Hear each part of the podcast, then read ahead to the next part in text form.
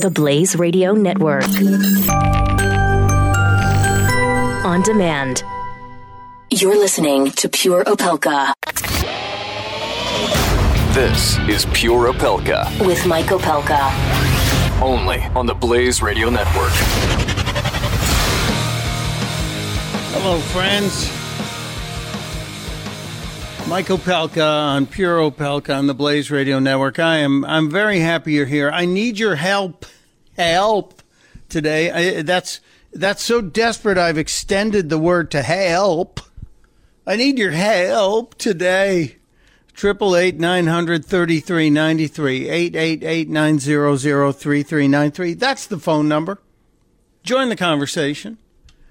Uh, I, I need the I need the testudo move to happen today. I need all the shields to come together and uh, help me out.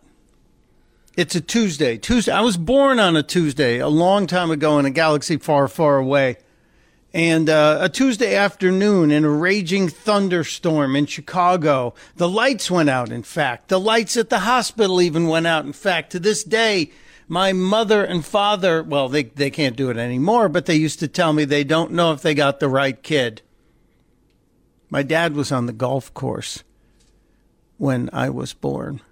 It's a different story. It's another therapy session. But anyway, Tuesdays are hard days for me. That's the day I showed up in this world on a Tuesday at 2:38 in the afternoon. And it was on that uh, rainy Chicago afternoon that I showed up. So they, they always say the day you were born, the day of the week you were born, is a day that is biorhythmically difficult for you. Hence, uh, my my issue with Tuesdays continues as today is becoming very difficult. We were supposed to have Congressman Loudermilk join us today. He was at the softball game last week he's the guy who's done some amazing things, and uh, he's got he's got some interesting legislation he's he's promoting. And I wanted to talk to him about it. His travel schedule changed, and early this morning he said, "Not going to be able to make it. Let's do it tomorrow." So I expect him to be there tomorrow, which would be great. So I'm I'm hoping that happens. We were also supposed to be joined this morning like right now, actually, we were going to record it in the morning at 11 o'clock Eastern and play it. We were supposed to be joined right now by Karen Handel from the 6th District in Georgia.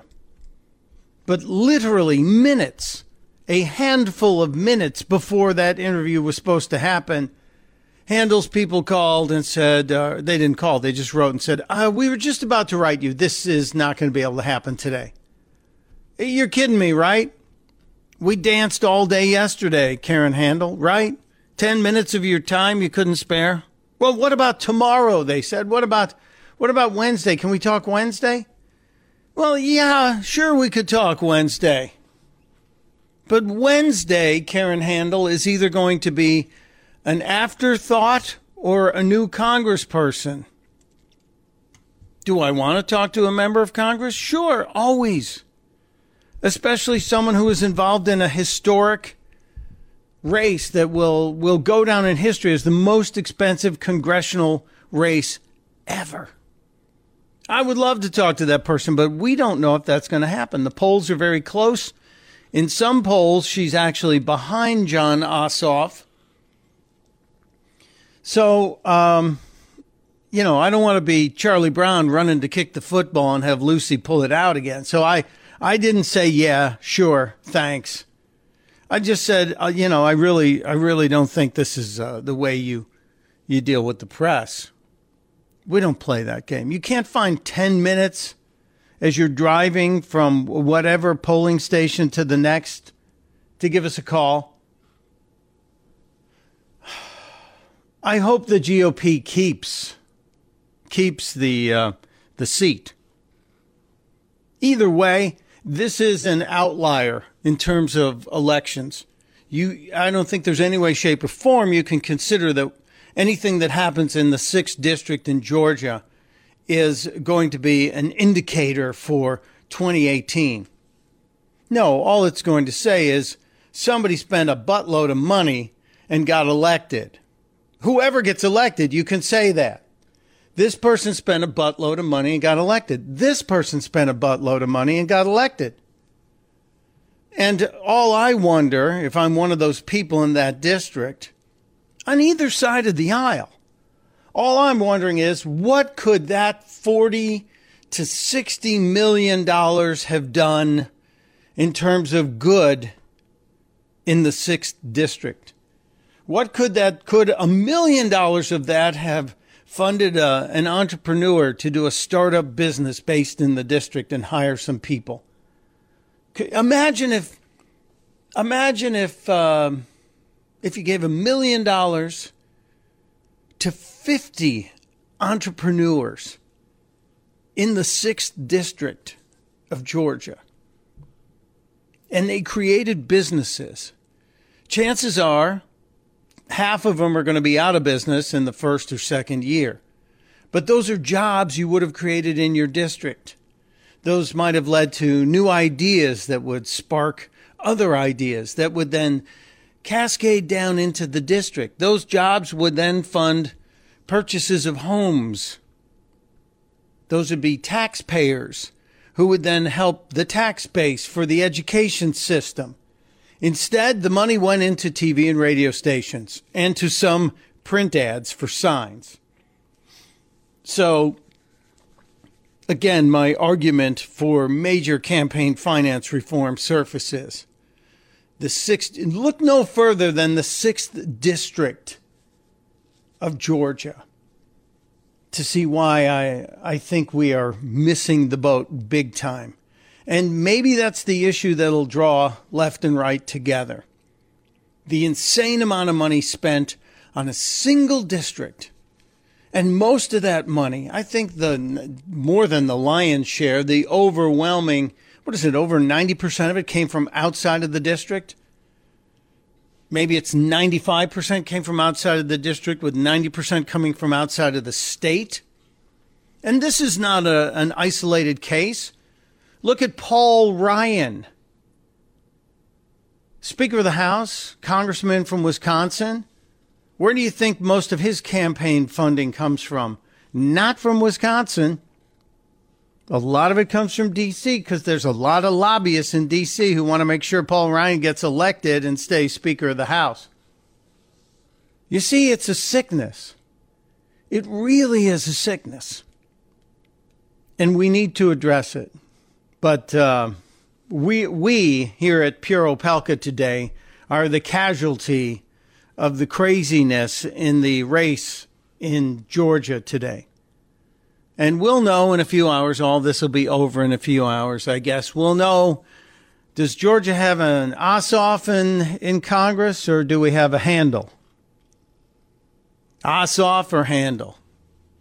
I don't know about you, but on days like this when you're frustrated, on days like this when your plans seem to be sliding off into the abyss, only to be chomped on by the anglerfish. Look it up. Just look up. See the anglerfish. You'll you'll realize the terror we're dealing with. Your plans are chomped on by the anglerfish deep, deep, deep in the abyss. You want to say the word Ossoff over and over again. You want to call people who cut you off in traffic and an Ossoff. What are you, an Ossoff? Okay, I'm I'm venting a little bit. Okay, a lot. There are a lot of things that just irritate me today. So uh, I need you to help. I want you to discuss whatever you want to discuss today. I have some questions for all of you. If you believe campaign finance reform is an important issue, yeah, weigh in. Or if you think if you think it's not, if you think we should just let it go, weigh in. But it certainly seems to me that money money can change an election. And there's, I brought this up to friends of mine who say, you know, friends who are big supporters of Donald Trump. They say, well, a billion dollars didn't get Hillary elected. Thank God. And I said, okay, fair point. But look at how many times money is now really the reason an election goes one way or another. Shouldn't it be about the candidate Shouldn't the candidate be telling us about their beliefs and about their principles and about what their plans are going to be. Instead of telling us who they're affiliated with, whether it's a, a political action committee, whether it's a, a wealthy donor, whether it's a party that has connections to political action committees and very wealthy donors. What shouldn't we be talking about the person, not the party? The election in Georgia is about the party. I certainly don't think it's about the person. I don't know much about Jon Ossoff other than he's he's married to a or not married, he's dating a woman who's going to be a doctor and she lives outside of the district. So he lives outside of the district because he wanted to be there to support her during her medical school. We all know people who've been through medical school. You know what they need in terms of support? Space so they can study and sleep when they get time. You could have been in your district meeting the people of the district. And Karen Handel, she does seem like a lifelong politician, doesn't she? I really wanted to get her on the phone today and, and ask some questions about what she supports and believes. I I know she she was um, what is it, VP of Public Policy for a Planned Parenthood group. No, no, not Planned Parenthood. I'm sorry. For uh, a breast cancer, the Susan G. Komen Foundation in Georgia. And she was a person who stood up for pro life causes by saying we shouldn't be funding Planned Parenthood. I know a little bit about her. I know she wanted to run for governor, and that didn't work. So I was looking forward to talking to Susan Handel right here, right now. Not happening. We will talk about some other things I've noticed, and there's crazy news in the world today. And we're going to speak with a, we are scheduled, I shouldn't say we are going to speak. We are scheduled to speak with a man who just returned from North Korea. In about an hour, we're going to talk to a guy who was in North Korea and was sending pictures home. And you all know that when you send pictures home from North Korea, they've been screened. In other words, you are constantly monitored when you're on the road in North Korea. There's always a, a member of the government with you. So every photo he sent home was pre screened. So I'll, I'll um, hopefully get him on. I wanted to talk with this gentleman because A, he just came back from North Korea and he would have a unique perspective on what that very closed, closed empire is all about, especially in the wake of the tragic death of Otto Warmbier. So we'll get into all that today. And uh, guess what? There's supposed to be a White House briefing on camera and uh, the reporters are going to be allowed to be in there, not just with their pens and pencils, but cameras and microphones. So we're actually going to see Spicy Spicer handling the the press today. Maybe there'll be something interesting to come out of it. Yesterday, the closed door press briefing with with no discussion allowed, at least uh, no recording of the discussion, just pen and paper. And there were hints that we'd be able to get uh, the news on the tapes which is still an interesting question. Uh, I have a vital question of the day developing. You'll get that. And uh, we'll try and get this thing back on the rails. But uh, the the phone number is 888 900 3393 to, um, to Kate, who wrote and wants to know the golf course story about what my dad was doing on the golf course the day I was born.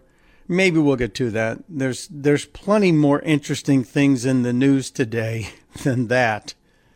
Mike Opelka on Pure Opelka. We'll be right back. You're listening to Pure Opelka with Mike Opelka on the Blaze Radio Network.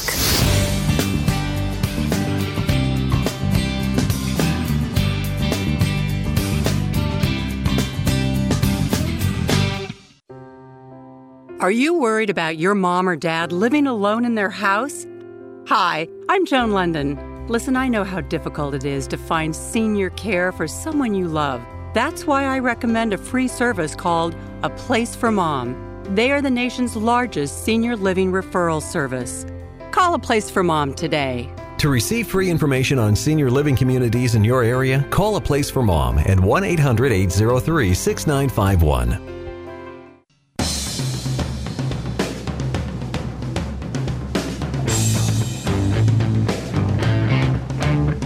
Pure Opelka with Mike Opelka. I know what you're thinking. Mike's angry. Mike's angry.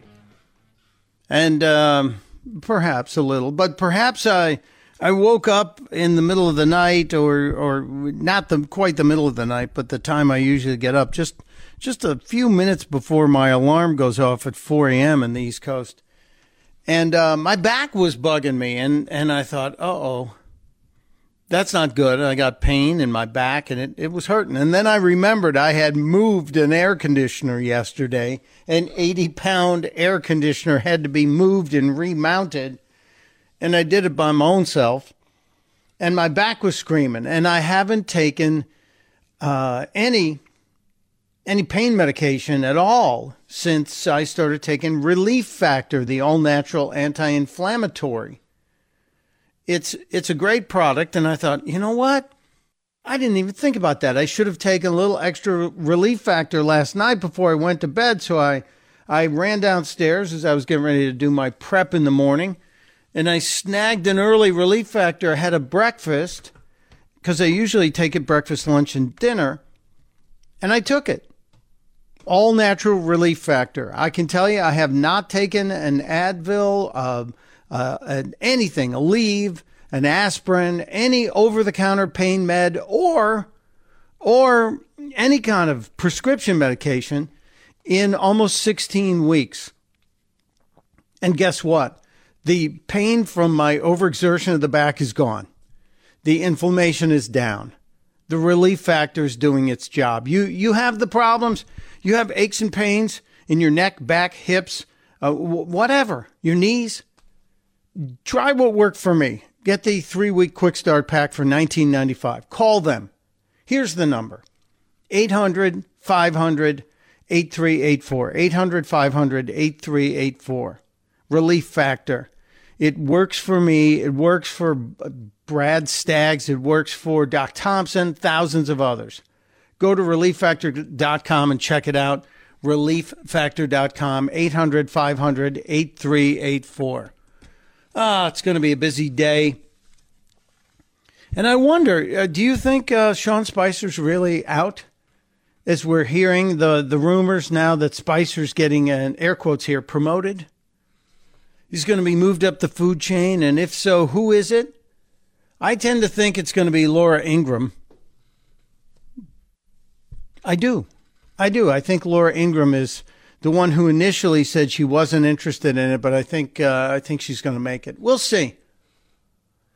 If we get an announcement on the tapes today, we'll see. We'll find out. There's an interesting story just passed around the inside of the Blaze that I, I'm I'm thinking about Bravo Sierra on this one. A guy named Jerry Lynn out of uh, the Pittsburgh area called a radio station and told the radio station that um, he dropped a battery powered alarm clock into a vent in 2004, and it's been going off every day for the past 13 years. He told the radio station he lost the clock inside the wall while using it as a tool during some home improvement project he was doing. He, he apparently claims that he tied a string around the clock, lowered it through a vent, hoping to use the sound of its beeping to tell him where to drill the hole in the wall. It of sounds like something I would try to do. Sounds like something most of uh, us guys would think, "Hey, here's a good idea. Let's let's lower a beeping alarm clock." It it went thunk, and it's been in the wall apparently 13 years, they're saying and it still goes off they claim at 6:50 in the evening every night. Now for me that would be a good 10 minute warning before jeopardy comes on. I also here's why i don't believe the story. I would love to find out from mr lynn and his wife sylvia. I would love to witness it for myself. When's the last time you had a battery that lasted for 13 years? I'm sorry, Jerry Lynn. The name's too generic for me, too. Jerry Lynn. I don't know if I'm believing this one. I might be throwing the Bravo Sierra flag on this. Come on back after the break. We'll have some fun.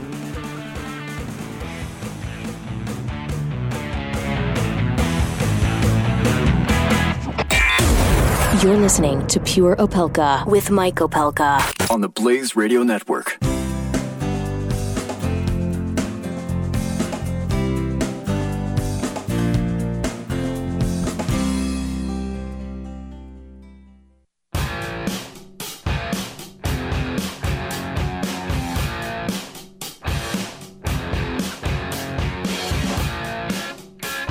You're listening to Pure Opelka with Mike Opelka. Part of the next generation of talk radio on the Blaze Radio Network.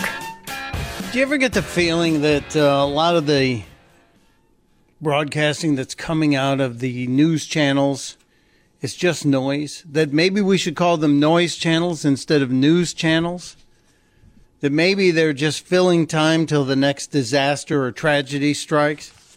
Do you ever get that feeling?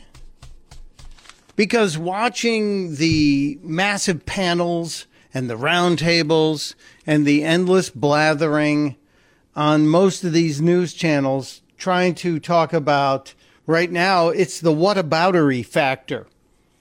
Whataboutery.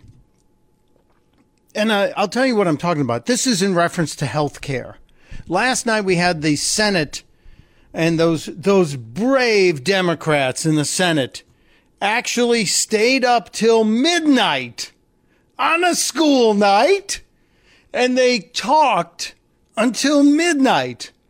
And I know what you're thinking. They probably had one guy who was just really strong, or one woman, one person who was really strong and could stand up and talk the whole time and do what they call filibustering.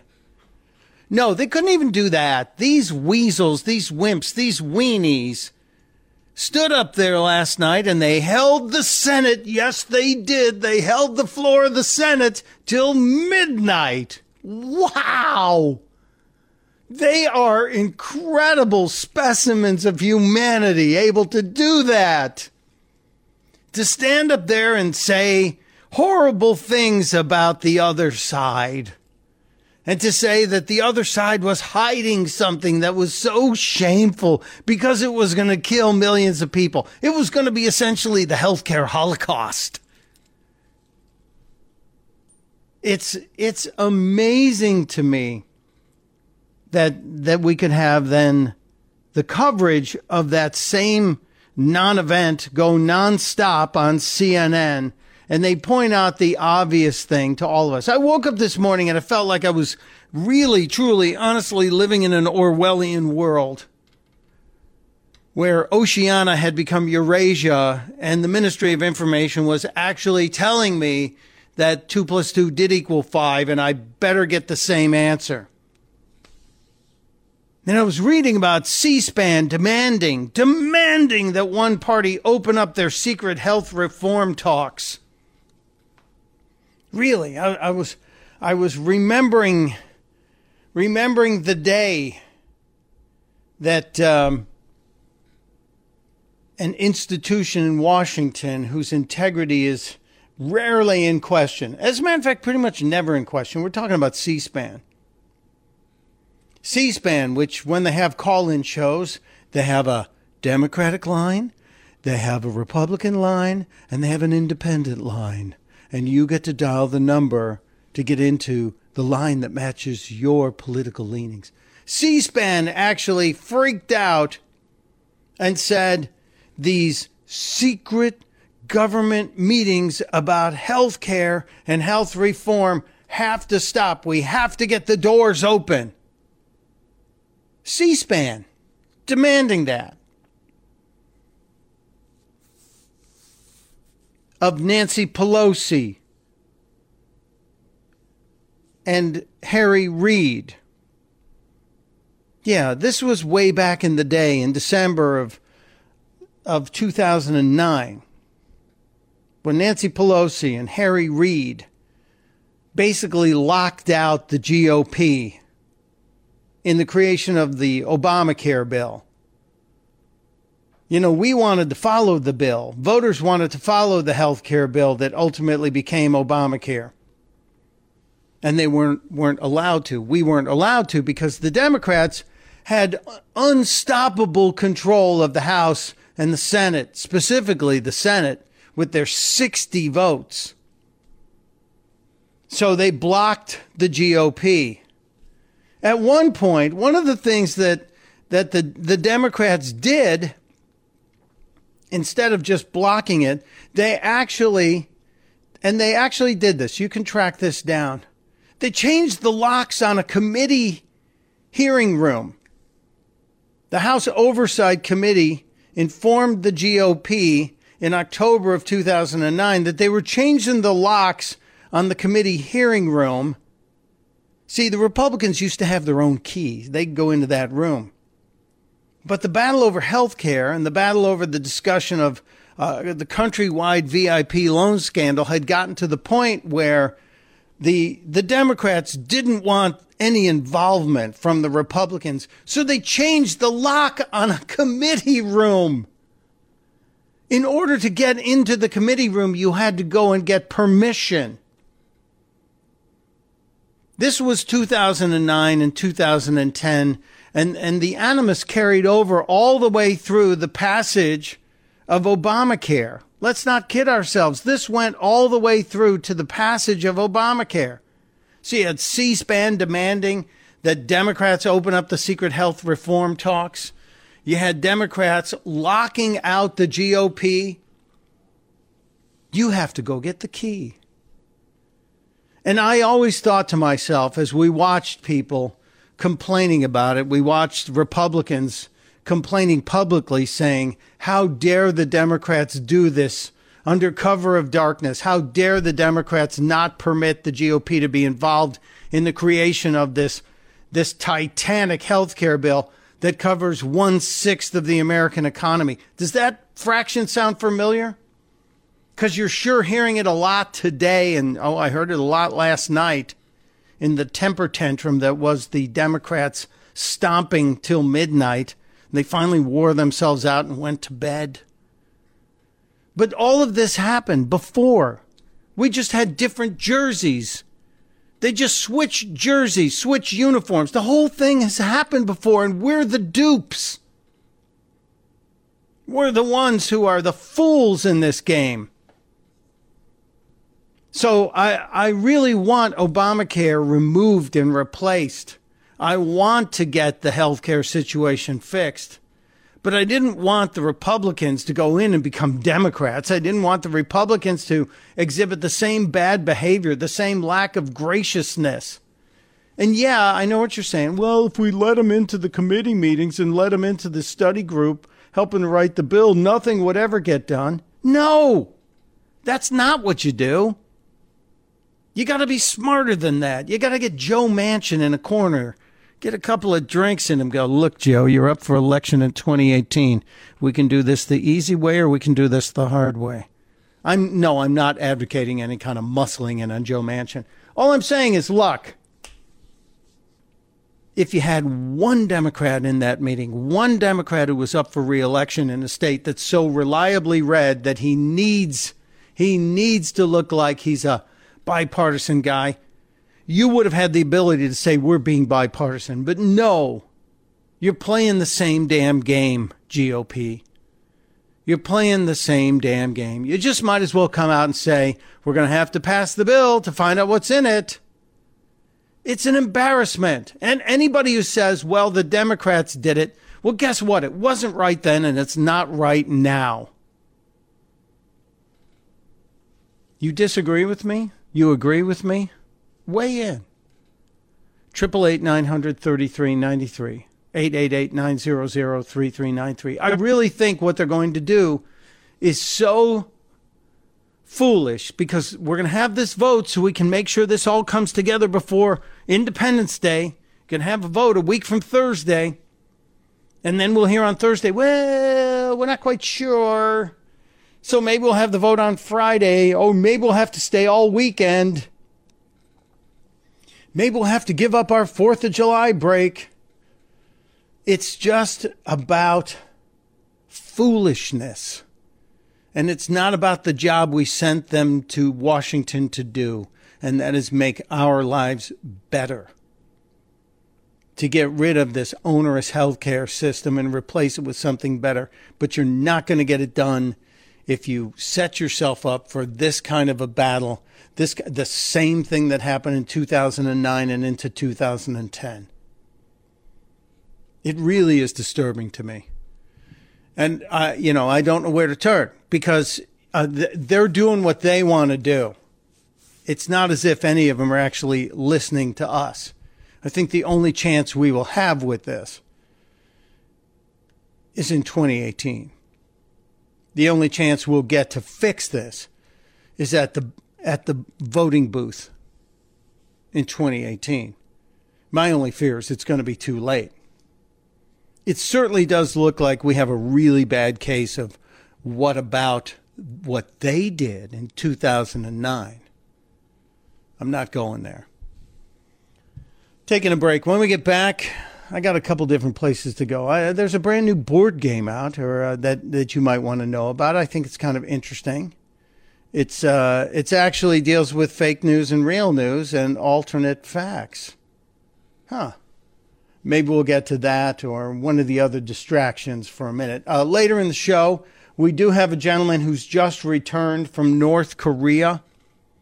The Otto Warmbier story is more than disturbing, and it's a this is a diplomatic tightrope we have to be on right now. Well, we might get into that, and um, I I got an old piece of tape that I have to play too. That's got some very interesting positions from Democrats. But this healthcare thing and the way it's being covered and the way it's being handled is so disturbing. So I know I've been in a little bit of a rant here, but I don't like waking up in George Orwell's 1984, and that's certainly where I feel I am. So I would love it if those on the conservative side of the aisle would act like it. Mike Opelka on Pure Opelka. We'll be right back.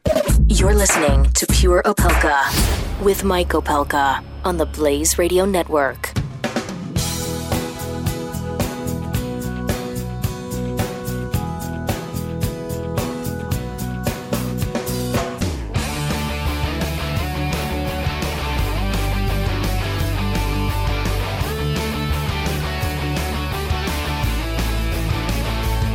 You're listening to Pure Opelka with Mike Opelka on the Blaze Radio Network.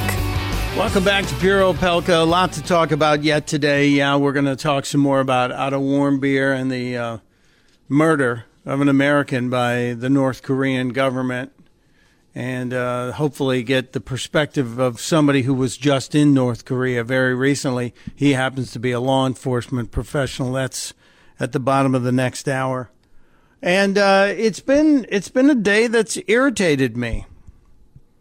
I, I'm going to be honest with you guys. I tell you pretty much what's going on all the time, but it feels like a day it's out to work my last good nerve. And then in the break, I check the email because so many of you will write me letters and say, "Hey, uh, why why so angry today, Mike? Coming off the ledge."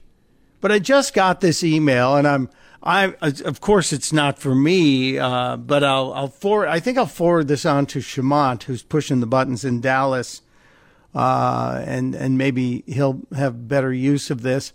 Hi, dear. Hope that you are fine and having a wonderful day. Yeah, there's a question mark at the end of that sentence. These usually then ask for money to help somebody out of a country, but no. Uh, this continues. I am Nadia Abdul from America. Oh, no kidding. That Nadia Abdul from America. Born in 1981, I am a nurse by profession and am looking for friendship and a serious relationship that could lead to marriage. Well, there you go. Isn't that lovely? I like to know more about you and await your reply. I have attached my picture. I like you to get back to me as soon as you can, hoping to hear from you. Nadia, I am going to send this on to my coworker, Shamant Lynch, who will take care of uh, the response on this. Uh, I'm not even going to push download on your pictures because I'm afraid there's some sort of virus. But I, I love the fact that she writes, I am Nadia Abdul from America. Yes, there you go. Nadia Abdul. Uh, so, in the midst of all the madness, uh, something good has come of this. Something interesting, something silly, something stupid has come out of this day. You know, um, a couple other topics I'm I'm looking at here in today's pile of topics. The United States Navy destroyer that was hit, the Fitzgerald that was struck by the Philippine ship. We're now reading that that ship had its transponder turned off and was not was not uh, displaying any running lights. Was our ship rammed? Could this have been an aggressive act? Do we have great relationships with the Philippines? Isn't that where that guy Duterte is?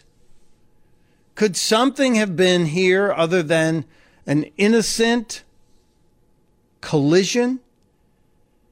We were hit broadside. We were hit by a cargo ship five times the size of our ship with a bulbous bow that punctured underneath the water's surface.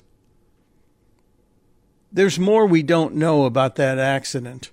And as we are burying the heroes who gave up their lives that that evening, we owe it to them and to their families to find out what the hell happened. I'm just saying. And we owe it to the members of Congress, especially those from states who lost someone, to follow up and let us know. We'll keep an eye on that one and we'll be right back.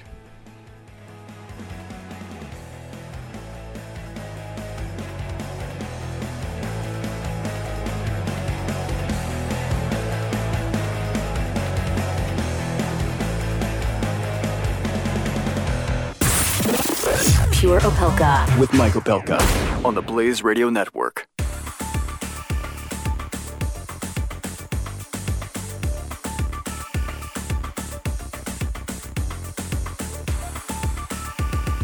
The Blaze Radio Network.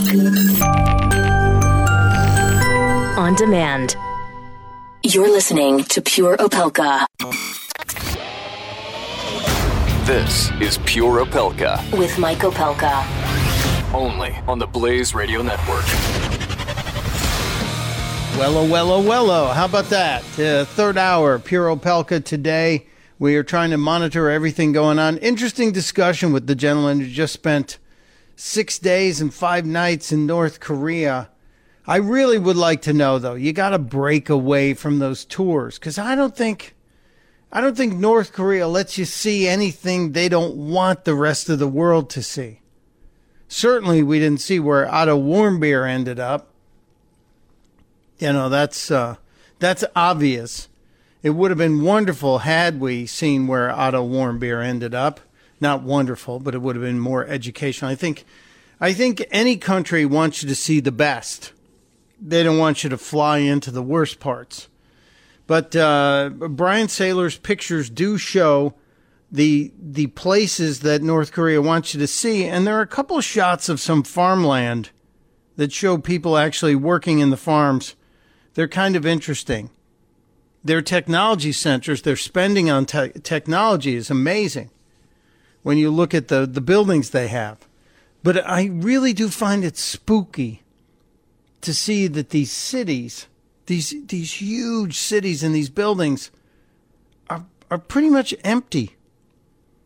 And it, it's very clean. I guess they probably kill you if you drop a, a gum wrapper on the ground. But it, it really was a fascinating discussion. And he seems to be a guy who would like us to be more diplomatic.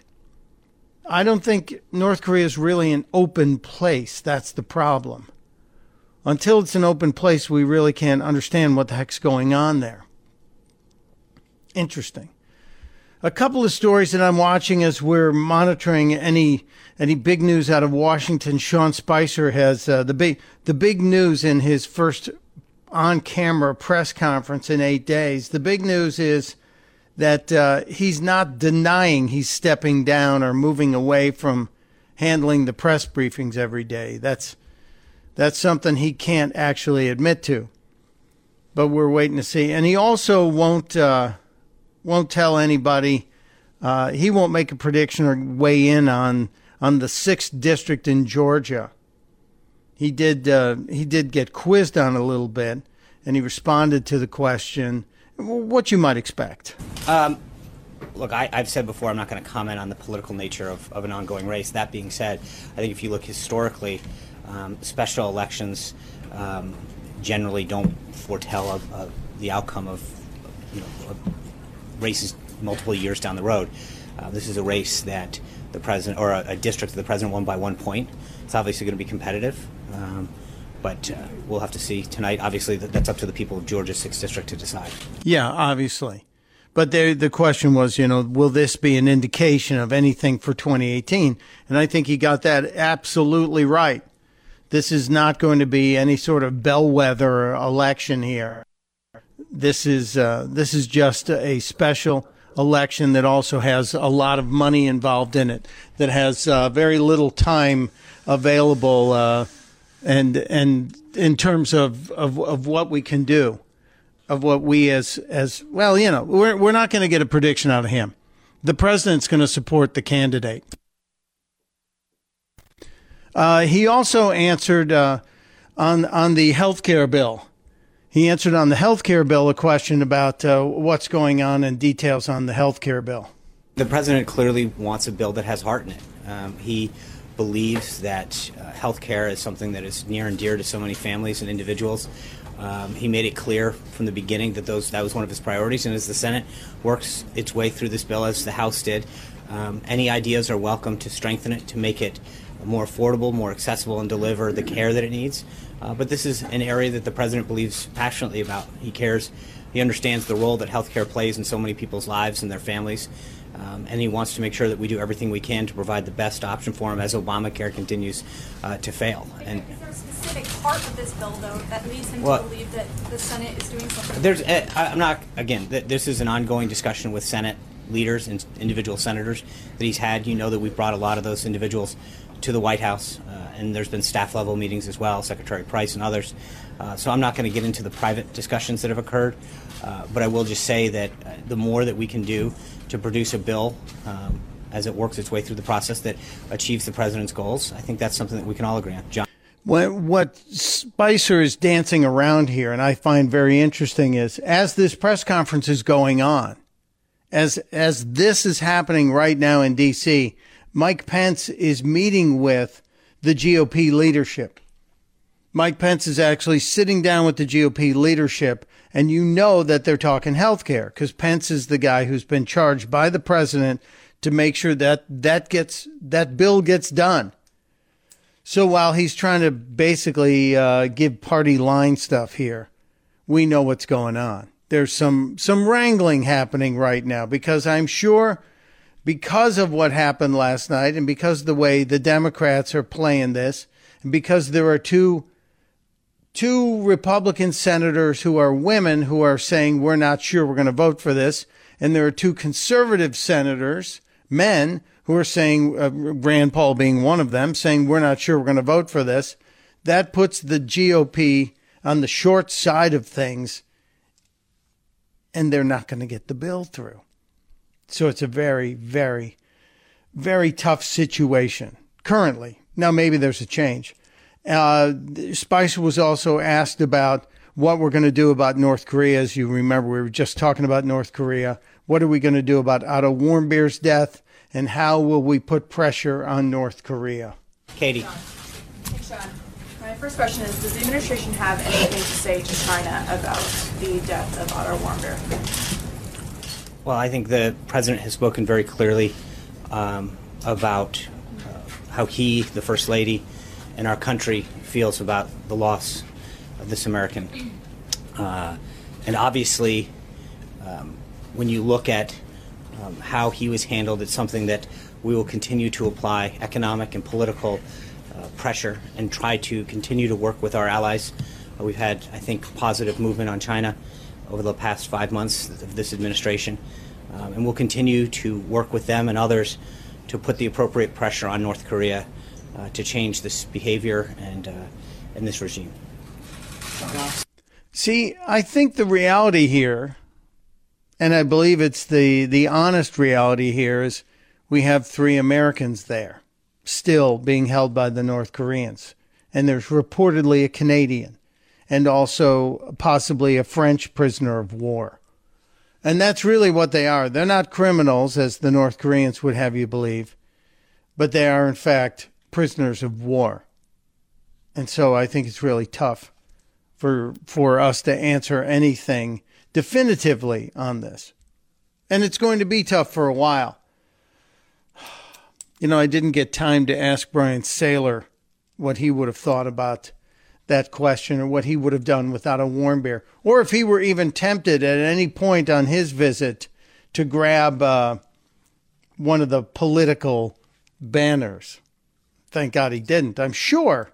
I'm absolutely sure he didn't want to do that, especially knowing. I I, I wonder what the uh, what the materials are like that they would give you before you go into uh, a country like North Korea. You know, like when you go camping in the Canadian Rockies, you have to take a a bear course before you go in, a 30 minute course on how to deal with the bears in in the mountains and in the woods. So I'm sure they give you at least a 30 minute course or some pamphlets on what not to do if you are uh, if you are in North Korea and you're tempted to take a uh, poster. Just a, a simple thing. I just got handed this. And this, I, I just, I don't know what to say, people.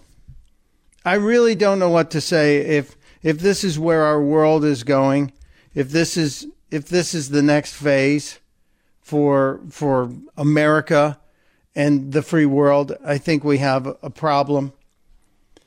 The new Ken doll has been introduced. You know, Barbie and Ken. Mattel has come out with Barbie's new boyfriend, Ken doll, and um, one of the versions has a man bun. One of the versions of the brand new Ken doll has a man bun. Uh, they're introducing, as a matter of fact, 15 new looks of Ken dolls. And why not? Why why make it a Ken doll? Why not? Why can't we have just a whole bunch of genders now? And I, I shouldn't even say that out loud because somebody's going to do it. But Mattel, just today, has introduced the new Ken dolls, including different skin tones, body shapes, hairstyles, and uh, I'm I'm guessing you're going to be able to gender identify different Ken dolls, but one of them, I guess it's the hipster Ken doll, has cornrows. One of them has a man bun. One of them wears hipster shorts. A bunch of them wear hipster shorts. Oh, I'm sorry. I'm sorry I ever opened up this story. I'm sorry I ever picked up the paper that was handed to me and said, hey, you might like this. This is funny.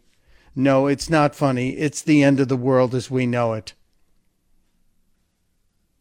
Now, apparently Ken was in need of a makeover, says the editor in chief of the toy review website, TTPM kids who played with their new Barbie dolls that have been given a makeover don't want an outdated Ken doll and they had to update the storyline. I, I understand. I understand that you want to update the Ken doll, but the man bun, now we've gone too far. Seriously. I'll tweet out a link to the story and you guys can tell me if you think the world's coming to an end. And when we come back, maybe we'll get some real news out of London. Our friend Simon Owen is in London. He's covering the uh, terror attack in Paris, as well as the alleged or reportedly possible revenge terror attack in London from two nights ago. That's next on Pure Opelka. You're listening to Pure Opelka with Mike Opelka on the Blaze Radio Network.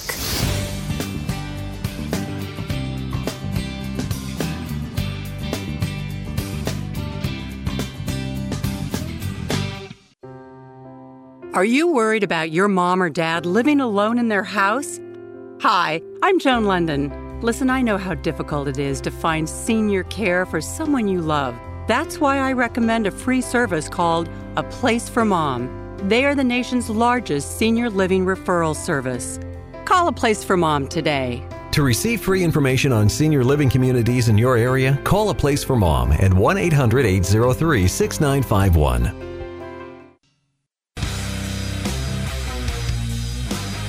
Is Pure Opelka with Mike Opelka on the Blaze Radio Network. We've talked to him before. He's our buddy from London. His name is Simon Owen. He reports uh, for Fox sometimes. You hear him on Fox Radio. He's he's based in London, and he's he's everywhere. But he covers the the general news beat. I gotta ask him about Wimbledon because there's a chance Reilly might get into Wimbledon. But uh, I, I gotta ask him about the news stuff first. So Simon, uh, based on reports we're hearing. I want to talk about all the, the Paris story and the London story, but based on reports we're hearing, the London situation with the truck that ran over the people outside of the mosque, uh, is that being considered a, a revenge attack? I, I don't think we know. It's, it's certainly being treated as, as terrorism, um, and the suspected a- attacker is, is being held uh, for terror offences uh, as well as attempted murder. Uh, I mean, you, as you as you hint, you know this this does follow a spate of Islamist attacks here in England, and then then you get an attack on a group of Muslims. And mm-hmm. just to recap, it was just after midnight, going into Monday morning. Uh, a van was driven into a group of Muslims who had recently left evening prayers at a mosque uh, here. And so there is the potential that, yes, this is a direct revenge for the recent Islamist attacks in England.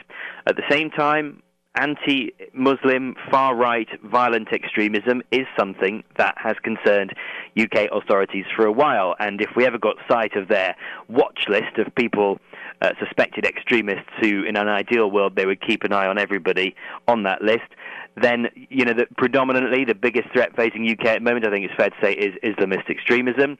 But far right extremism is something that concerns the authorities as well. So it may be that this is a broader thing. This was just a long-held grudge that was uh, that was acted on uh, a couple of nights ago. So we don't know. But certainly uh, the way it went down does suggest that there maybe is some inspiration taken from recent attacks because involves a vehicle being driven into pedestrians. That has happened twice in London since March. It's happened elsewhere in Western Europe as well. Mm. And and that's uh, I, it's got to be nerve wracking for everybody in, in not just London but all over the country. And now yesterday in Paris we had this this vehicle running into a police van. And that even seems to be a little more concerning because of what they found inside, correct? Yeah, this was uh, an incident on the Champs Elysees, an iconic street in uh, the middle of Paris, uh, lined with really high-end luxury stores and restaurants and theatres, and it's a big tourist spot as well. And the Arc de Triomphe uh, sits at one end, and indeed, uh, a police officer was killed by an Islamist attacker a couple of months ago, just before France uh, elected a new president. Uh, what we hear in this incident was there was a, there was a car. This attacker had a car uh, which was loaded with arms and explosives, drove it into a police van. Uh, there was an explosion, and uh, police jumped out of their vehicle, ran to the car, pulled out the driver, which sounds like they were perhaps attempting to uh, to save him, but the driver uh, died in the blast. So uh, a dramatic attack, but the only person injured in this one was uh, was the attacker who was killed. Mm.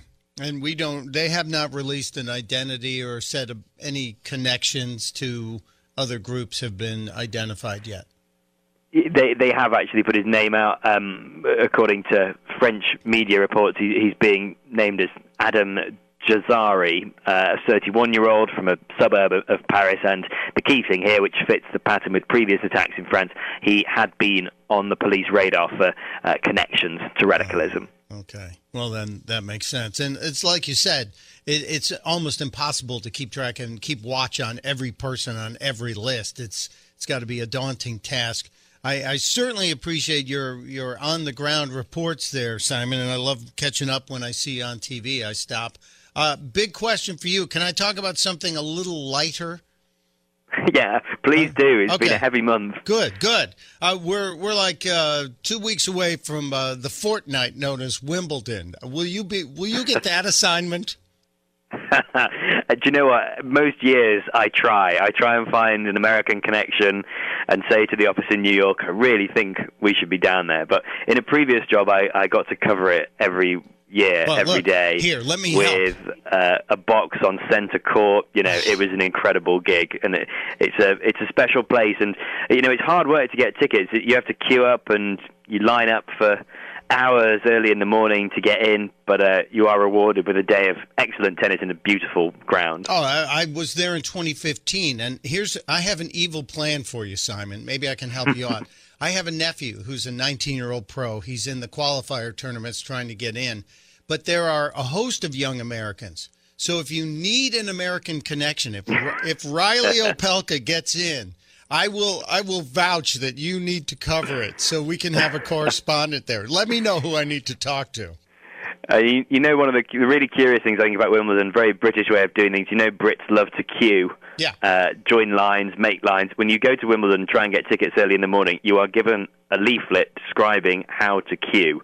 That is how seriously uh, they take it at oh, tennis. But to be fair, kidding. everyone gets in in a very orderly manner. You, you are absolutely not kidding. It is amazing to see. Simon Owen, we so appreciate you. And uh, maybe, maybe we can conspire to make that Wimbledon assignment happen. I'll work out keep, it. Keep in touch. Keep Th- in touch. Thank you, sir. Take care.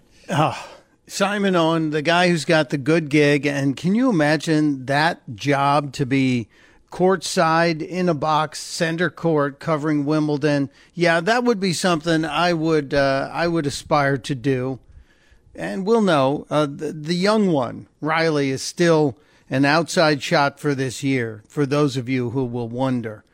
All right, enough of my uh, inside baseball on tennis. See what I did there, mixing my sports metaphors? When we get back, I noticed something on C SPAN that uh, reminded me of the PTL Club. Anyone remember the PTL Club with Jim and Tammy Faye Bakker? Anybody? the craziness of the PTL club? Well, I noticed something yesterday, might have even been very early this morning, involving Bernie Sanders and Elizabeth Warren. They might be the Jimmy Bakker and Tammy Faye Bakker of the Democratic Party. I'll explain what I mean. I'll play an example next on Pure Opelka.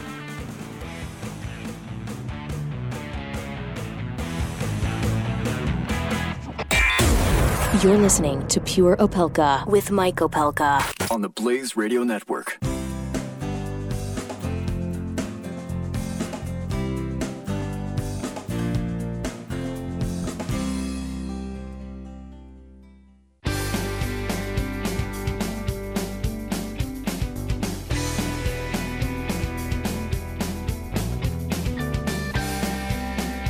Pure Opelka with Mike Opelka on the Blaze Radio Network. I know it's nothing new to those of you who've been uh, part of this program for a long time, but I tend to have a, a little bit of a different view of the world. I tend to look at things through uh, a different tint on my glasses, if you will and I see things, and, and sometimes they connect me to previous times, and sometimes they just infuriate me, as the man bun on the Ken doll did. And sometimes they make me say, wait a minute, is this happening again? As we talked about the changing of jerseys between the GOP and the Democrats on this, this hidden health care bill. It's 2009 all over again just different teams shouting the same argument at each other. And yesterday, I think this was yesterday, Bernie Sanders and Elizabeth Warren made an appearance on C SPAN. And they were, it, it, reminded me of something as I, as I watched this unfold. these two hyper progressives talking to the audience. And they, of course, were talking about the health care plan that the GOP is trying to push forward, the uh, replace Obamacare plan. And as I'm watching this, I'm suddenly awash in the feeling that I've seen this before. That I've that I've experienced this somewhere before. It's an incredible deja vu moment. But I'm also awash in the feeling of a topic that's been approached not only here, but on I think on Glenn's show and some of the other shows. I think Doc has even talked about this. To some people, many of the many of the millennials, politics has become their religion. And I I understand that that religion and faith for so many years in the in the university systems religion and faith was taken apart specifically christianity was was mocked ad nauseum. And so i can understand why people who have drifted away from christianity or faith might be looking for something else that they could latch on to and and have direction in their lives. And for many people many young people without faith politics has filled that gap. And so as i'm watching jimmy or as well, there I just tipped it off. As I'm watching Bernie Sanders and Elizabeth Warren on this television program, I started having this flashback to something that that happened for years on television and ended up being a massive scandal. And it was the old 700 club, the PTL, the Praise the Lord club with Jim Bakker and Tammy Faye Bakker a gigantic television ministry that ended up awash in cash, and not long after it, awash in scandal and criminal charges, and ultimately the downfall of the 700 Club and the PTL Club, and the, the scandal of Jim and Tammy Faye with the air conditioned doghouse that the the pensioners had paid for, sending in to the PTL Club and the 700 Club their their hard-earned dollars and their social security checks to fund the lavish lifestyle of these televangelists uh, who invaded their homes every night in the name of God.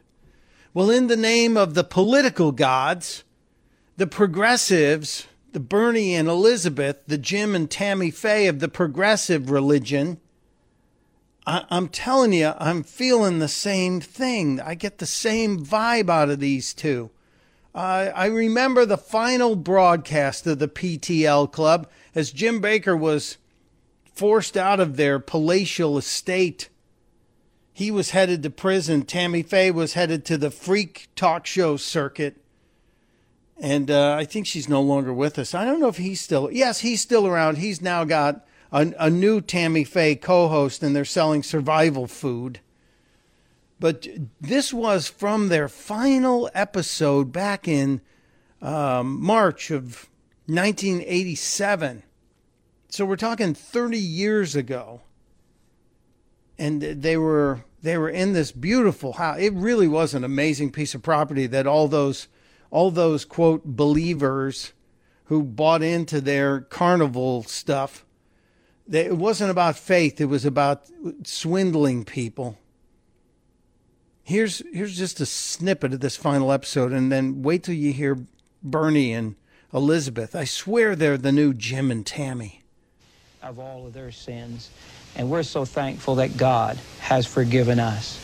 We don't know what the future holds, but I can assure you, Jim and Tammy someday will be helping people again because we must help people because God has helped us so very, very much. I think the enemy planned this at the time when we would be down, when we were just getting back up again and getting ready to minister. We felt the second half of our ministry. You know, I've walked through this yard, Tammy, and yeah. the sun has been shining, and yet a song's been going through my head.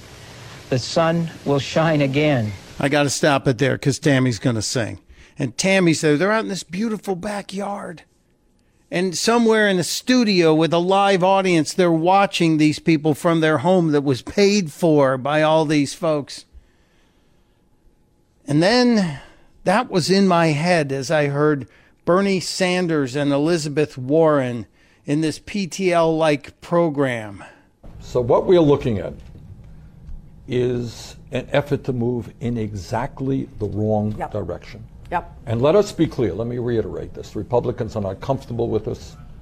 Thousands of people will die. There's no question in my mind when you throw 23 million people You know, off actually, it, it's not even, it's not just you on this one, Bernie. There have actually been studies about the impact of not having health care coverage. And what happens is that people don't get the preventive care they need, they don't get the checkups, they, They don't go to get the doctor when they should don't go to the the doctor. doctor. You have talked to, and I have talked to doctors Yep. Who have said, I have lost patients because by the time they walk into the office, they're much sicker than they should have been. Yep. All right, so what kind of crazy world is this? And I want to get back to the point Elizabeth just made. We are not a poor country. No. We should not be talking about severe austerity efforts. We are the richest country in the history of the world. So here's Bernie doing the pitch. All he's missing right now is the phone number that says, send your dollars to the Bernie and Elizabeth Church of the Progressive Life, and we will solve all your problems. We will bestow upon you the single payer universal health program. Can I get an amen for Bernie and Elizabeth? It's seriously, and am, am I crazy on this? Triple eight nine hundred thirty three ninety three eight eight eight nine zero zero three three nine three. Do you hear it? Do you hear it? And and first of all, Bernie's saying we're the we're the richest country. We can afford this. Then why are we twenty trillion dollars in debt? And why do we have hundred and twenty trillion dollars in unfunded liabilities going forward? Here's some more of the Bernie and Elizabeth PTL program. Most people don't know that because almost all new income and wealth is going to the people on top. But you do know that. And Elizabeth knows that. And I know that. Both of these people have book deals. Bernie's just netted him almost 800,000. Most of that money's going to the people on top. They're just like Jim and Tammy Faye. The only thing missing is Elizabeth to either break out in song or start crying and have her mascara run down her face.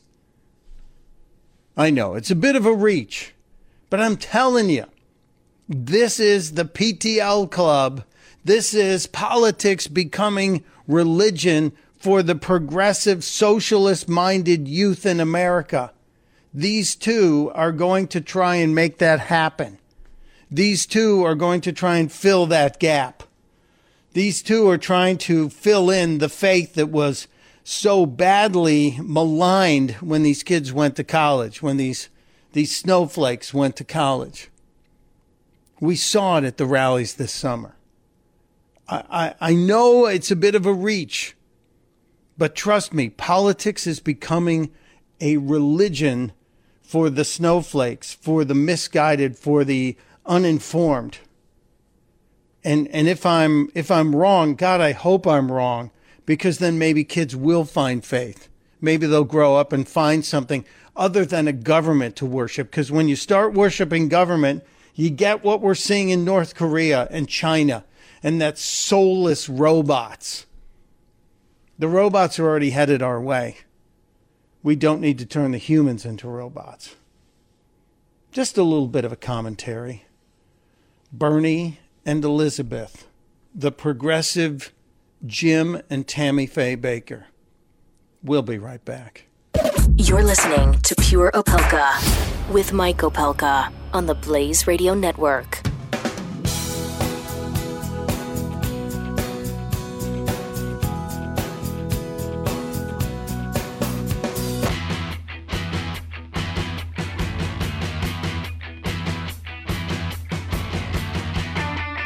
Pure Opelka with Mike Opelka.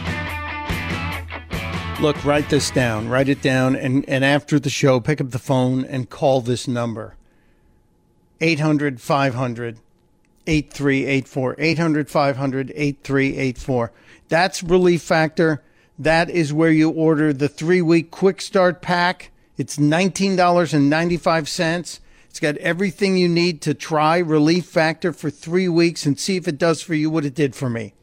Yesterday, I lifted an 80 pound air conditioner, put it in a window, set the thing up, didn't even think about it, but I woke up this morning, my back was going, oh no. And I thought, what did I do? Instead of waiting for breakfast, I took the all natural anti inflammatory relief factor, took the breakfast packet, and then I also did it at breakfast lunch, and I'll do it at dinner tonight. And guess what? I'm still not needing any pain medication because the inflammation went down. That was the source of the pain in my back. I feel wonderful. I'm not going to lift another air conditioner today, but Relief Factor saved my cheese. All natural, anti inflammatory. You want to know more? Go to relieffactor.com, relieffactor.com, or call them and ask the questions. 800 500 8384. 800 500 8384. It is Relief Factor. Before we get out of here, I got a couple of things I need to address. Number one, yesterday we heard from one of the most powerful people in Washington, and uh, by, by extension, one of the most powerful people in the world. We heard from someone that we really have never heard from before. And uh, I, I go back to an old saying, I think it was from Will Rogers if you ain't listening, you ain't learning. And this person, I think, has been spending the first hundred and what is it, 130 some days of this presidency advising the president and listening, sitting quietly and listening and taking it all in, not rushing to the cameras, not publishing op eds, but just listening. That person is the president's son in law, Jared Kushner. And yesterday we heard from Jared Kushner for the first time. And it was all that the mass media could do not to not to just fall all over themselves to find a way to mock Jared Kushner. For what? His voice. They didn't like his voice. You know, and as a guy who was told years ago, "Oh, you'll never get on radio. You've got a voice that's it's just not right." I I was always a believer that it's the the quality of the content and not the dulcet tones that will get you a career in broadcasting. So when Jared Kushner stood up in front of the technology leaders and said this, we created the White House Office of American Innovation in an effort to bring business sensibility to a government that for too long has relied on past practices as automatic justification for their continuation. Right there, l- listen to the content. Don't care about the fact that he sounds young. Oh, God forbid he's young. Listen to what he's saying. Jared Kushner came out yesterday and spoke in front of the world for the first time, and the left couldn't wait to mock him. Now, can you imagine? Yeah, I'm going to play the whataboutery game. What if that had happened to an advisor under Barack Obama or Bill Clinton? Uh, anybody who dared mock them would have been called uh, ageist, would have been uh, brought out in the public square and, and called all kinds of names. How dare you make fun of his voice? Good for you, Jared Kushner. He's on his way to the Middle East right now to maybe listen and see if we can get moving closer to some peaceful understanding between the Israelis and the Palestinians. Maybe. So go ahead, mass media, mock away you're just going to look stupid. That's all I'm telling you. Who cares what his voice sounds like? Listen to what he's saying. Listen to the words that are coming out of his mouth. And then react. Then make a decision. It's just it's just so infuriating at times. And I don't know Jared Kushner. I just know that uh, Donald Trump tries to get the best people he can to run his companies in many cases, they're his kids and he has faith in them. And I don't think he'd let his daughter marry a fool. I think, I think this kid's got a lot going on. So shame on you, mainstream media, for mocking Jared Kushner. Listen to what he has to say. I leave you with a quote from Heinrich Heine. One should forgive one's enemies, but not before they're hanged. one should re- forgive one's enemies, but not before they're hanged. Testudo, my friends. Testudo. Pure Opelka. With Mike Opelka on the Blaze Radio Network.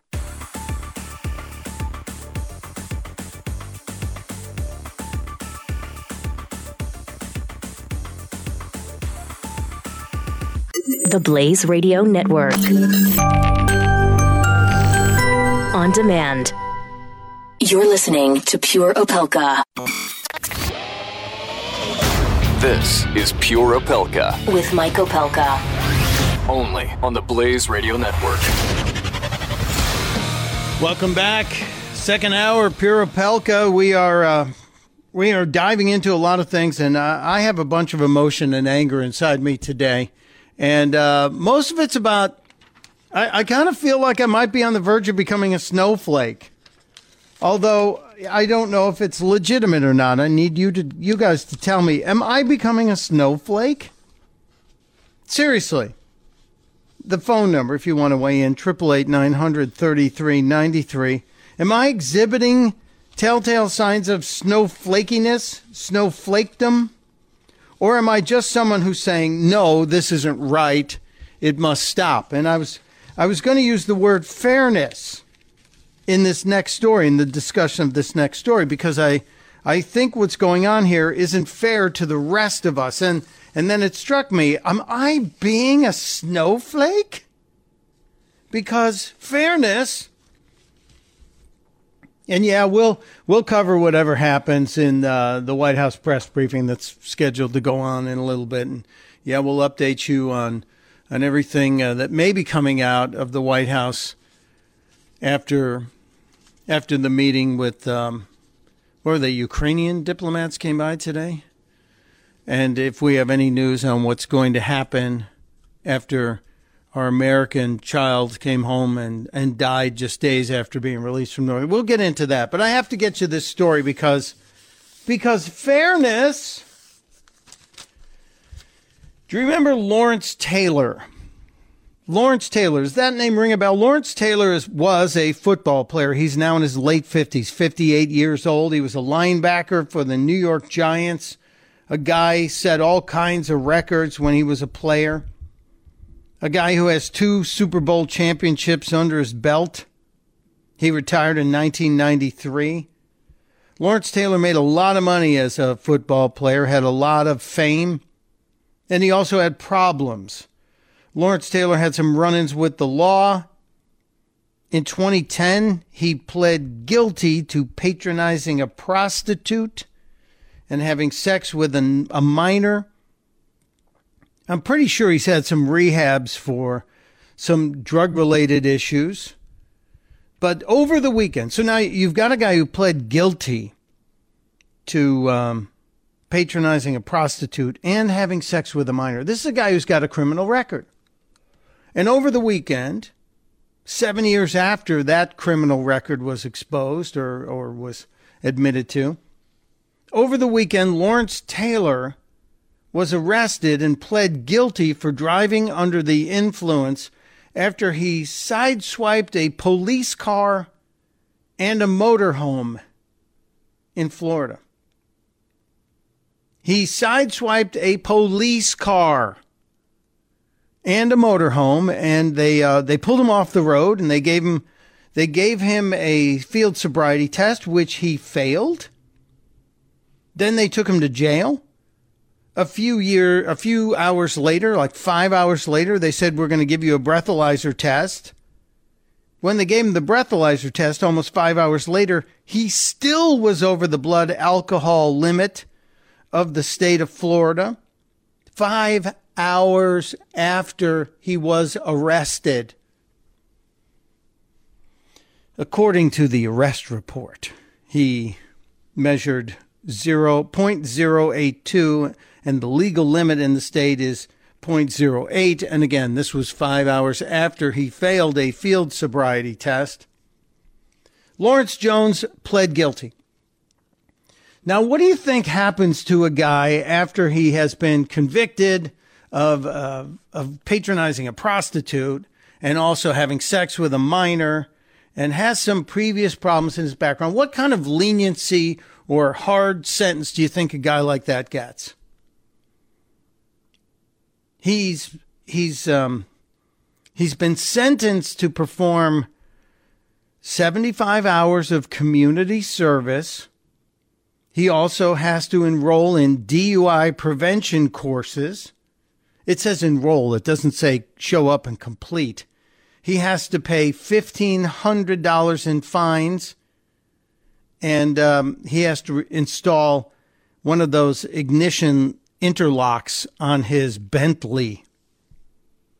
Now, do you think you and I would get the same treatment? No, of course not. There's absolutely no way in hell that would happen.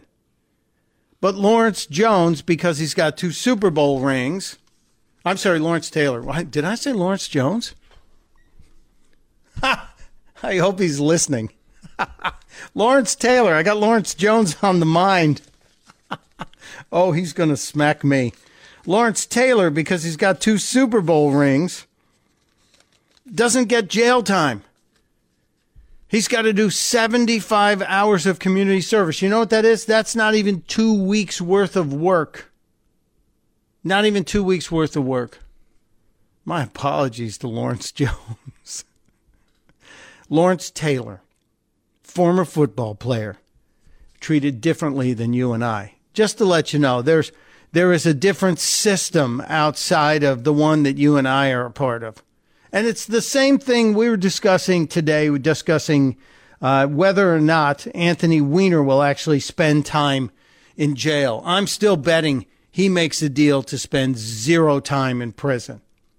After all, the judge who uh, who said he was going to sentence him scheduled the sentencing hearing after the summer Hampton season ends so that Anthony Weiner can spend his summer in the Hamptons wondering about how much jail time he's going to get. And you know there's all kinds of wrangling going on behind the scenes.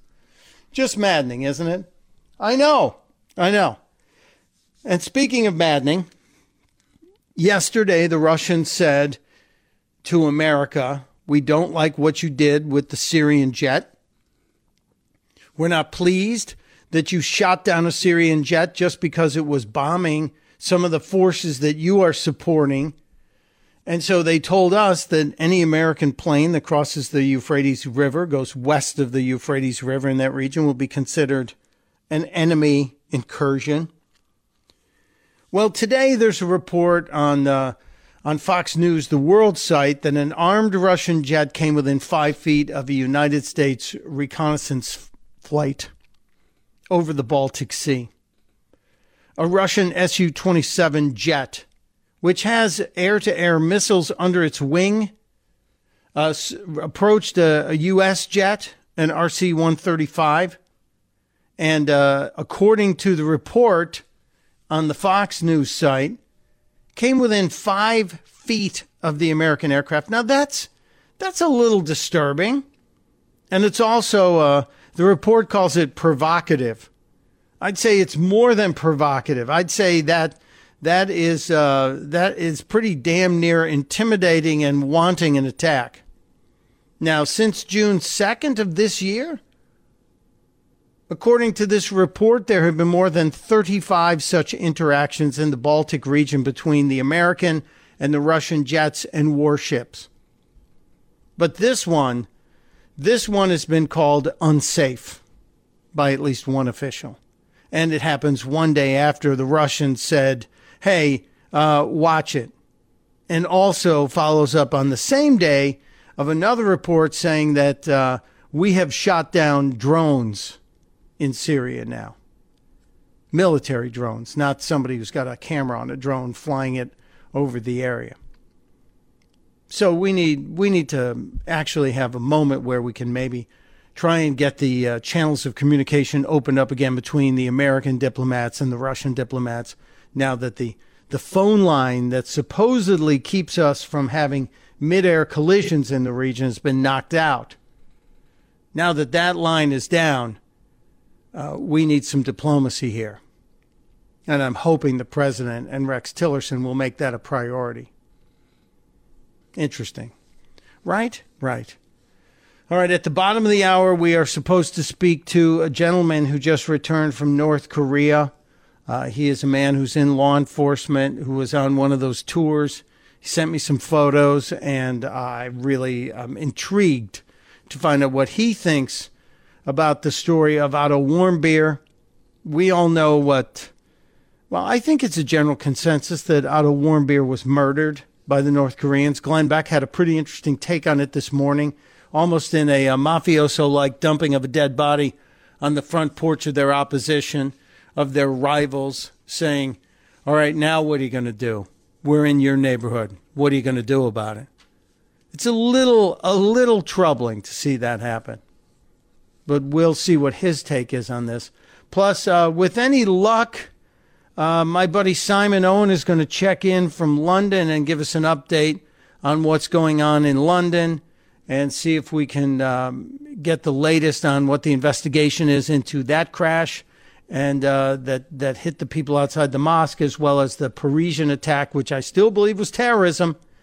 And um, and while we're at it, how about a little uplifting story? We've been talking about some stories that are disturbing and seem to be unfair, but there is an uplifting story today and uh, it it includes the update that Steve Scalise, the congressman, the House Majority Whip from Louisiana, who was shot just about a week ago, that he's upgraded into a, a more stable situation, hopefully to recover. And if we believe what his doctors told us at the initial press conference, if they can get him healthy, he can recover to the point where he will be able to walk and run as much as he wants to, as much as his will and will to recover will let him achieve. But here's the warm story, the warm part of this story.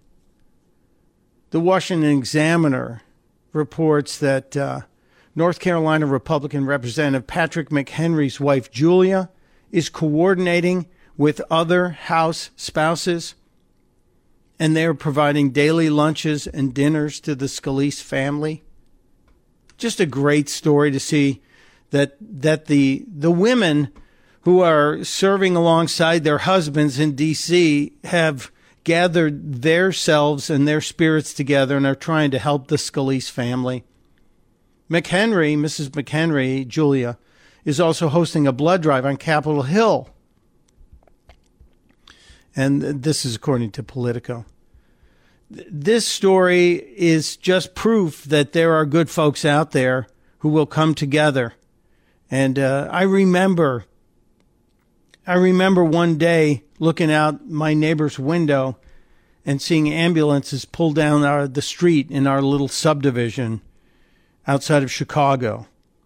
And my buddy Pete and I decided, I, I was eight or nine years old, wow, fire trucks, ambulance, we got to go see what's going on. And we rode our bikes down the street only to see it was happening at our house. That the door flung open and out on a gurney, wheeled with a, an oxygen mask over his face, was my dad, and he was struggling to breathe. He couldn't breathe. And as a eight or nine year old, you're sitting there going, "Oh my God, what's going on?" And you watch him throw that gurney into the back of the ambulance and drive off. And my mom is in, crawling inside to go with them, and she's crying, and you don't know what the hell is going on. My dad had a near fatal asthma attack that day. And they managed to save his life, and then he lived the rest of his life and as an asthmatic. But he he managed his illness. But that was the scariest day I had as a kid. And I remember that subdivision, that little Wonder Years like subdivision, came together. And all the moms came over that night because he wasn't coming home that night. He was coming home in a couple of days, and maybe mom was coming home late. But all of a sudden, we were surrounded by casseroles.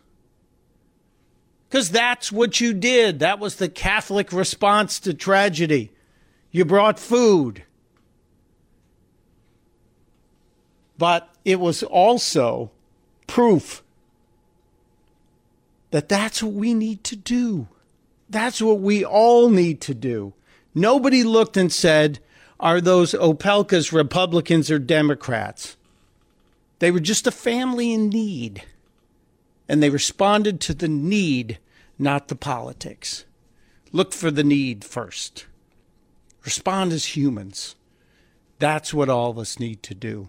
Good for you, members of the House, the wives of the members of the House who are looking after the Scalise family. Kind of gives you hope, doesn't it? We'll be right back. You're listening to Pure Opelka on the Blaze Radio Network.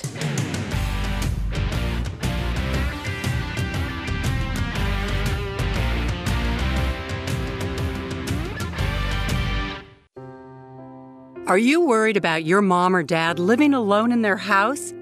Hi, I'm Joan Lunden. Listen, I know how difficult it is to find senior care for someone you love. That's why I recommend a free service called A Place for Mom. They are the nation's largest senior living referral service. Call A Place for Mom today. To receive free information on senior living communities in your area, call A Place for Mom at 1 800 803 6951.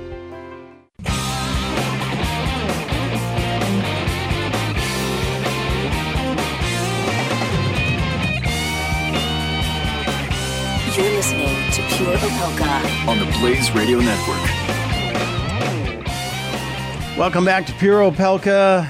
I will tell you this um, North Korea is a place I would have wanted to go.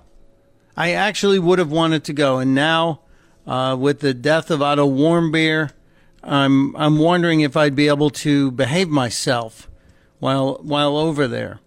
So it's probably a good thing I didn't know about these tours that take people from different places. I, they're very um, low cost tours, from what I understand. They are tours that take you into North Korea, and you don't get to see too much. Well, you don't get to see anything the government doesn't want you to see. But I, I would have had a hard time holding my tongue. As you know, I might be a little bit of a smartass. So, uh, that that might have been difficult for me uh, to keep my mouth shut. So I, I'm, I guess I'm glad that they've decided they're not going to take Americans on their on their trips anymore, because I now I have I have an excuse to say I can't I can't go there. I'm sorry I can't go there.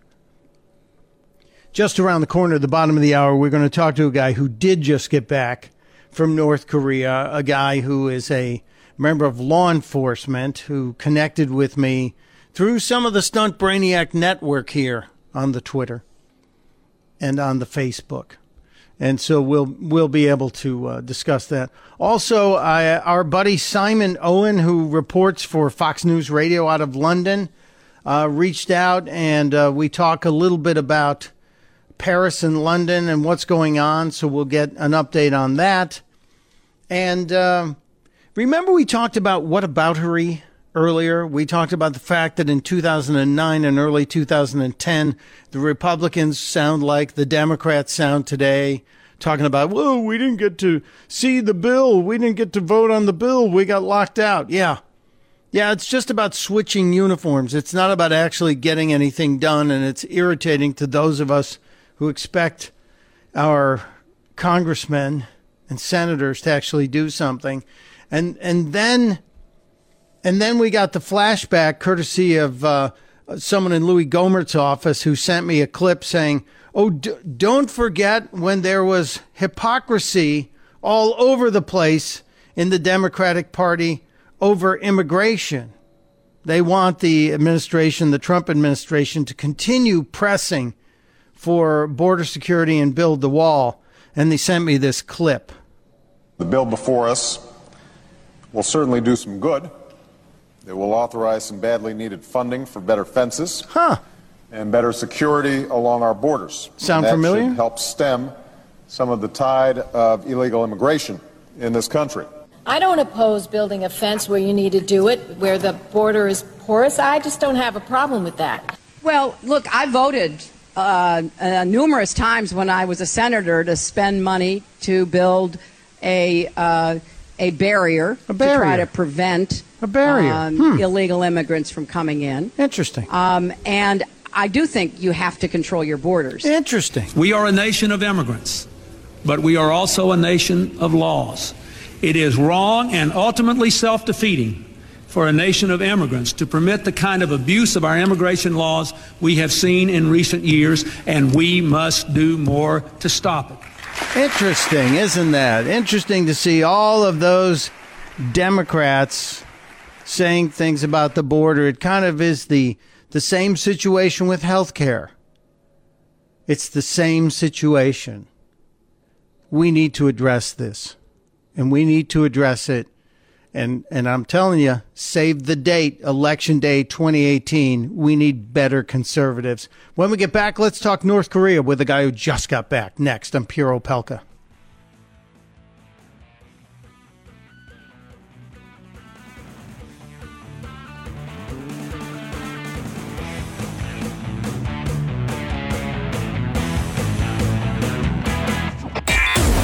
You're listening to Pure Opelka with Mike Opelka on the Blaze Radio Network.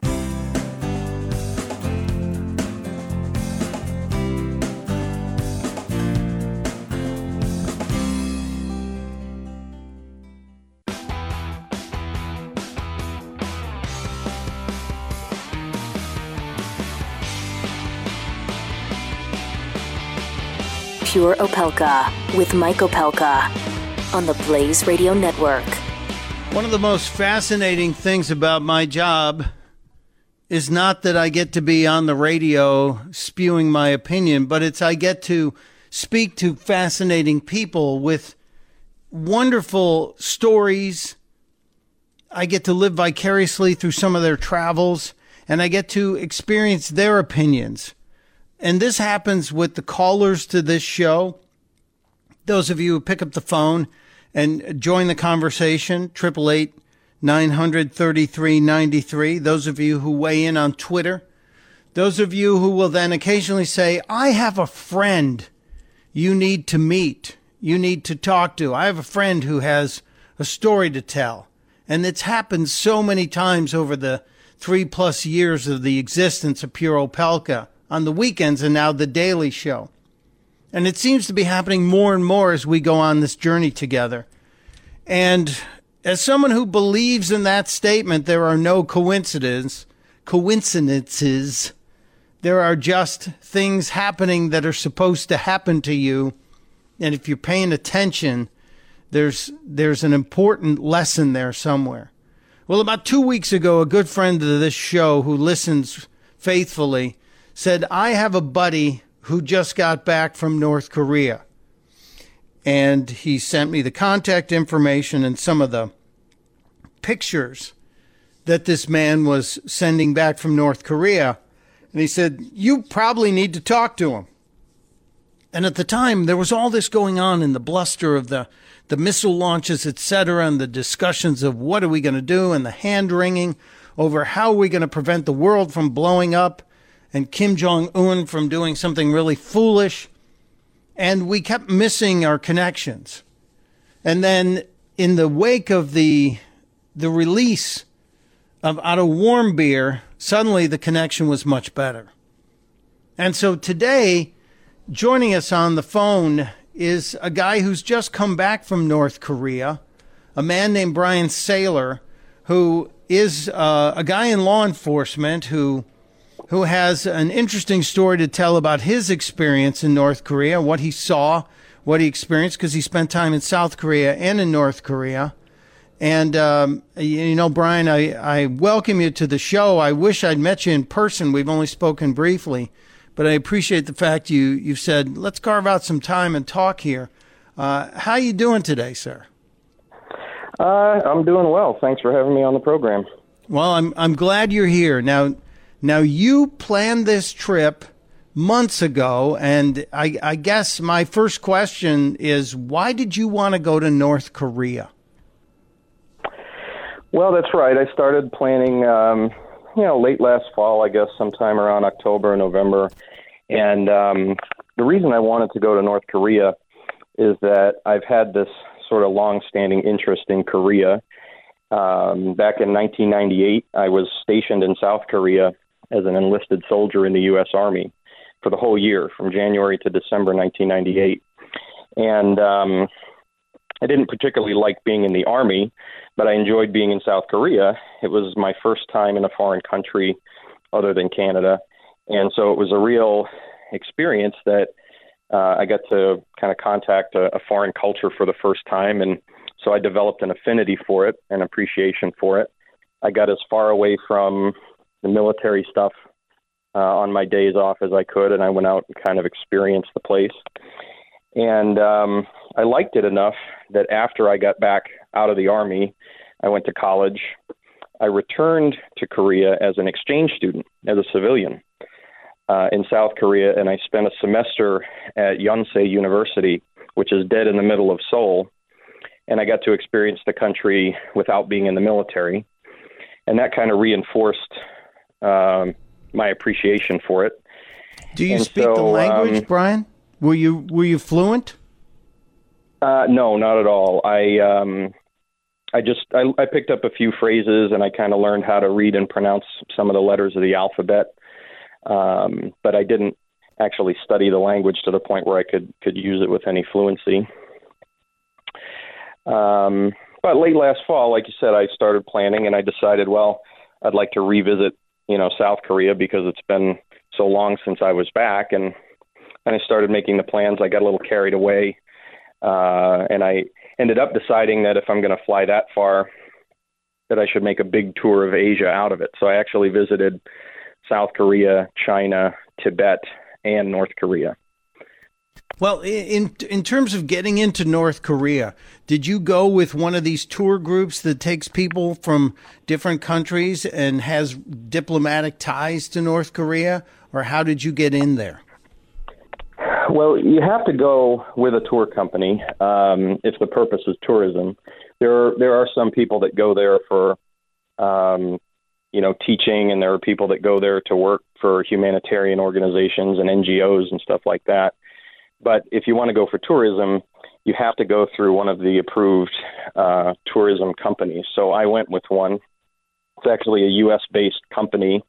Uh, it's based out of New Jersey uh, run by an American who's ethnically Korean, and um, they they handle all the arrangements. They handle the um, the visa application and all that kind of stuff. Okay, so you get you get there and you spend a, a few weeks. You said touring South Korea, and then how long were you actually across across the DMZ into North Korea?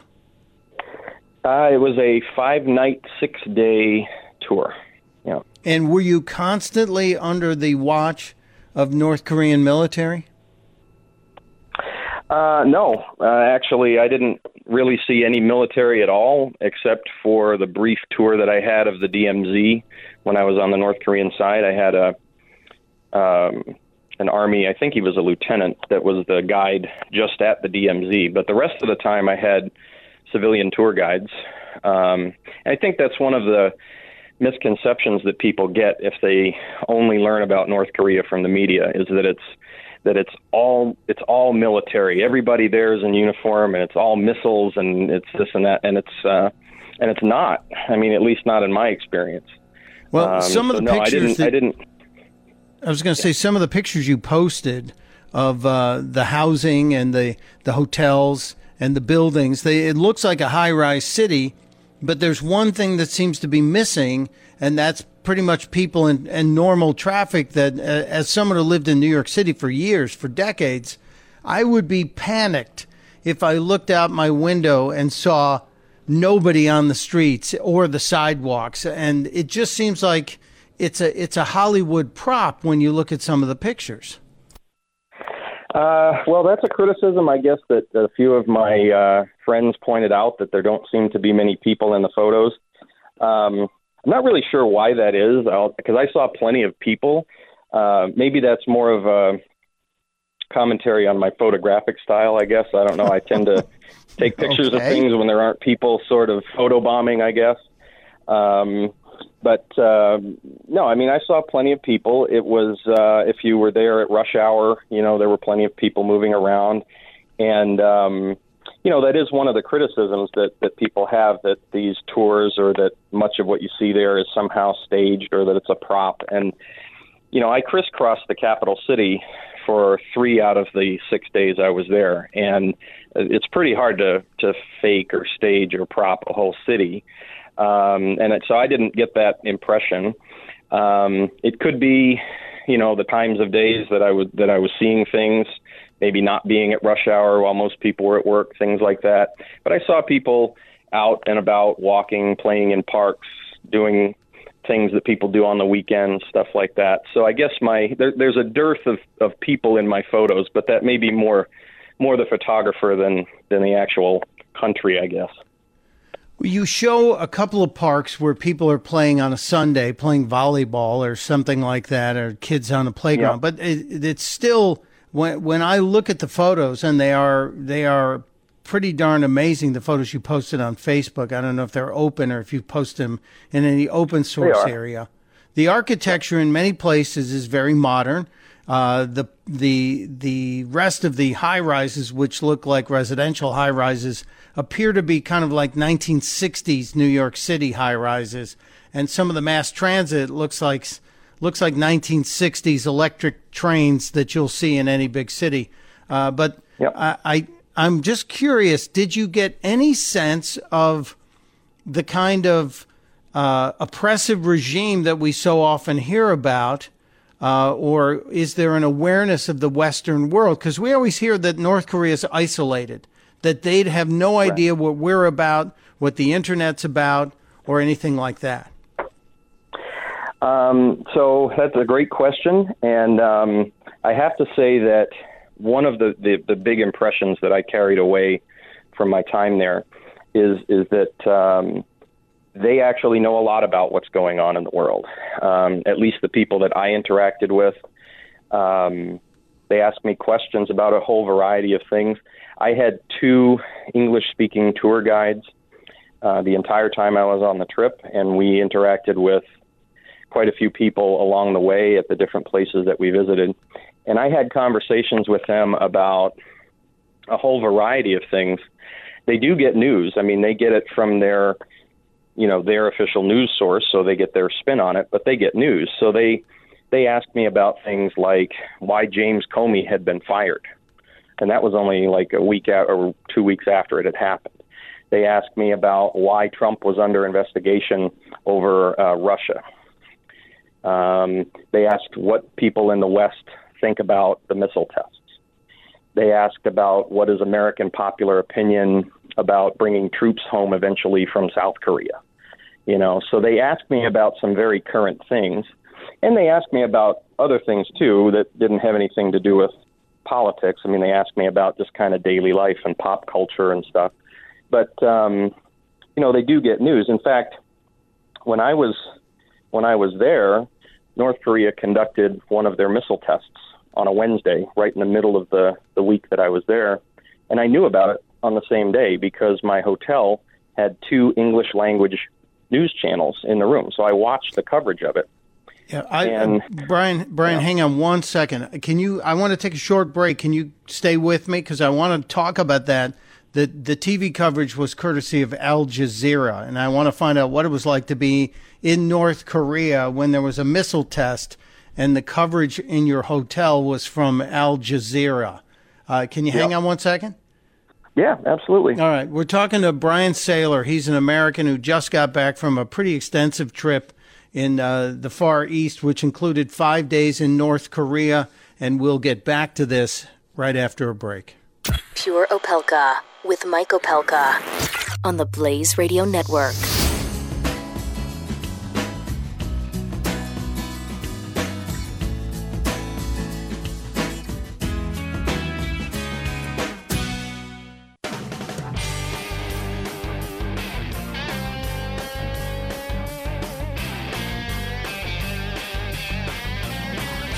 You're listening to Pure Opelka with Mike Opelka on the Blaze Radio Network.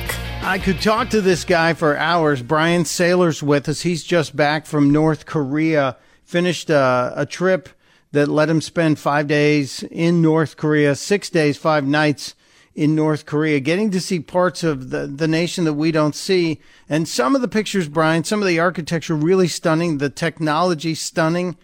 Um, it's obvious that it's it's all controlled. All the information is controlled. The government lets out or lets be seen what they want to be seen. So uh, I, I, part of me wants to say I, I, wish you were able to break away from the group for a day and ride a motorcycle out into the country and see what they don't have showing. But when we left, you were talking about you were there when one of the missile launches happened, and uh, the television that you had in the hotel, the English speaking television, was Al Jazeera.